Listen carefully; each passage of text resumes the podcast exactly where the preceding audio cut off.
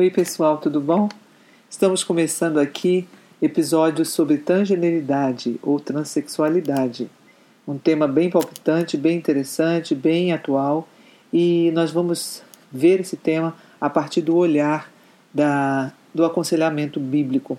É, nós vamos usar alguns livros para nos atualizarmos livros sobre aconselhamento de mulheres da Nutra, da editora Nutra, muito interessante, onde tem um capítulo específico sobre esse tema. E nós vamos conversar sobre ele. Esse tema mexe conosco, porque mexe com pessoas que a gente conhece, com a gente mesmo, com coisas que a gente não sabe como lidar sendo cristão. E a transgeneridade é aquela situação em que a pessoa não está confortável no próprio corpo. Ela tem ah, o sexo biológico dela é um e ela se sente outra pessoa. Ela se sente de outro gênero não do gênero correspondente ao seu sexo biológico. E essa jovem sobre a qual nós vamos falar, ela queria mudar de sexo. E ela foi orientada a pensar assim pela orientadora da escola onde ela estudava.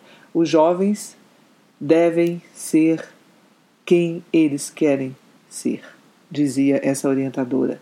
A escola é, queria que os pais apoiassem a decisão dessa jovem de 17 anos e estava a escola pensando até em denunciar esses pais, sabia? Porque ia acusá-los de negligência e abuso de menores pela falta de apoio e fracasso em prover apoio emocional para essa jovem. A orientadora ela disse que essa jovem tinha uma disforia de gênero. É, a jovem, que era uma cristã, disse ao pai: Pai, eu ainda sou uma cristã, mas eu só acho que Deus errou de algum jeito quando me pôs num corpo de menina. E o pai falou a ela: Minha filha, Deus não erra.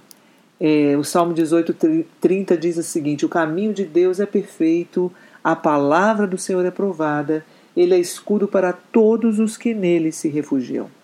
E a jovem também tinha aprendido é, nessa escola que esse sistema patriarcal, como a igreja, jamais poderia forçá-la a ser mulher, sendo que ela era um homem. E os pais a tiraram da escola. E nós vamos saber disso no próximo episódio.